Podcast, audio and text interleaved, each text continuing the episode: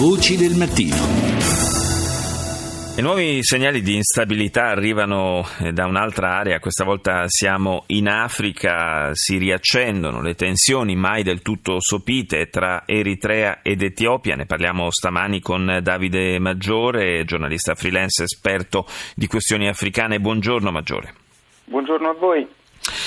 Sono eh, ricominciati lungo la frontiera tra i due paesi delle, dei combattimenti, erano dapprima delle scaramucce, poi qualche cosa eh, di più, eh, certamente una, eh, una ripresa di, di tensione, di instabilità di cui in quella regione proprio non si sentiva il bisogno. Assolutamente no, tra l'altro appunto i combattimenti hanno subito da eh, domenica una eh, escalation importante perché la stampa internazionale parla addirittura di eh, fuoco di artiglieria pesante e eh, c'è stato eh, da parte etiope anche eh, l'annuncio che in qualche modo parte della popolazione dell'area sta essendo evacuata, per cui certamente è uno scenario che preoccupa considerato che proprio in quell'area interessata dagli scontri eh, tra 1998 e 2000 è stata combattuta una guerra di frontiera che ha fatto 70.000-80.000 morti. E ancora questioni di definizione della, della frontiera sarebbero alla, alla, base, all'origine di questi nuovi combattimenti, è così? Eh, sì, perché o quantomeno eh, queste mh, questioni di frontiera non demarcata possono essere un casus belli perché eh,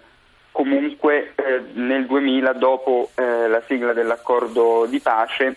eh, una commissione internazionale apposita ha eh, proposto una demarcazione della frontiera che tra l'altro dava ragione all'Eritrea sulla, eh, sul luogo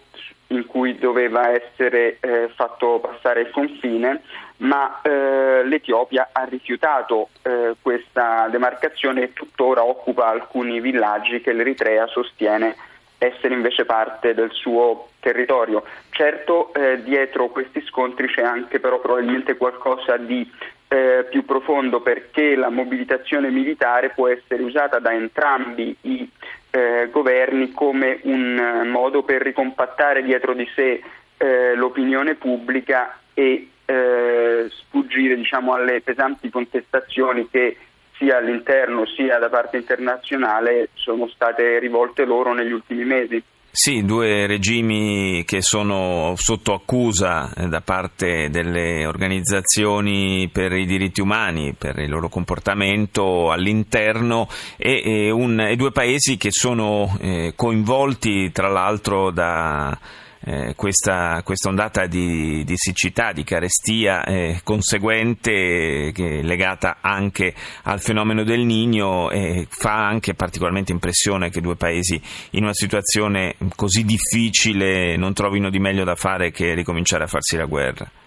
È così, a nessuno dei due paesi eh, conviene la guerra, tutte e due hanno eh, qualcosa da perdere. L'Eritrea, ad esempio, è certamente tra i due e militarmente il paese più debole, anche per eh, ragioni semplicemente eh, numeriche, ma certo. eh, l'Etiopia appunto è stata colpita molto di più da questa eh, siccità, o comunque noi ne sappiamo molto di più, visto quanto è difficile far filtrare le informazioni dall'Eritrea e soprattutto eh, ha, dalla fine dello scorso anno è alle prese con eh, delle rivolte interne per cui eh, certamente tutti e due i paesi sono molto deboli e una guerra può